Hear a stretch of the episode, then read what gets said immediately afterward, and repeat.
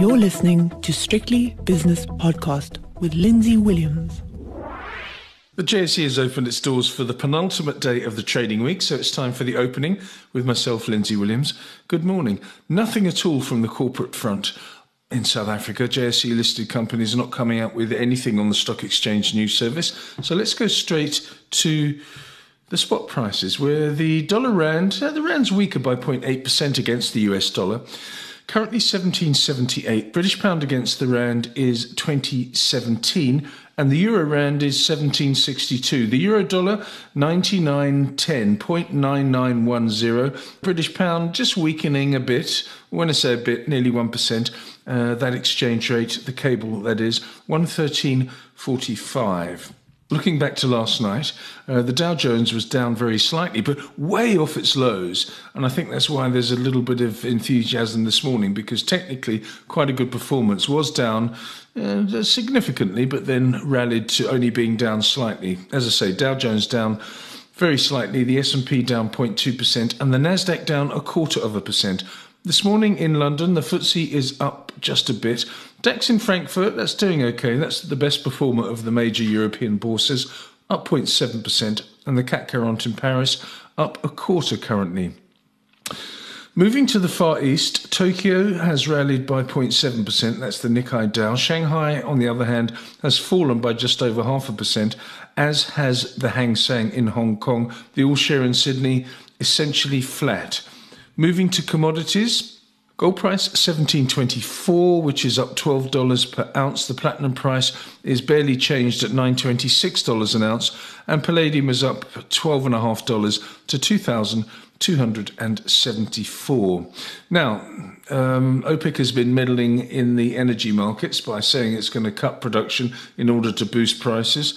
Uh, well, and Mr. Biden is not happy about that. But anyway, the Brent crude oil price, $93.45, up slightly from last night.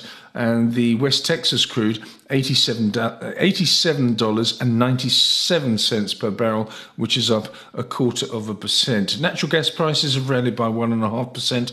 And elsewhere, commodities yeah, are pretty quiet. So let's have a look at some of the early movers on the JSE Securities Exchange. On the upside, um, I'm not going to talk about Montauk Renewables. I'm not going to talk about uh, another one as well. But transaction capital is up 3.2% today. Naspers is a really big mover um, for a big stock anyway. 2.9% higher. Prosus, its sister company, uh, 2.8% to the good. And Sanlam has rallied by two and two thirds percent. On the downside, Hammerson down just over one and a half percent. Telkom down one and a third. Thungela 1.2% in the red. Bytes down nearly a percent.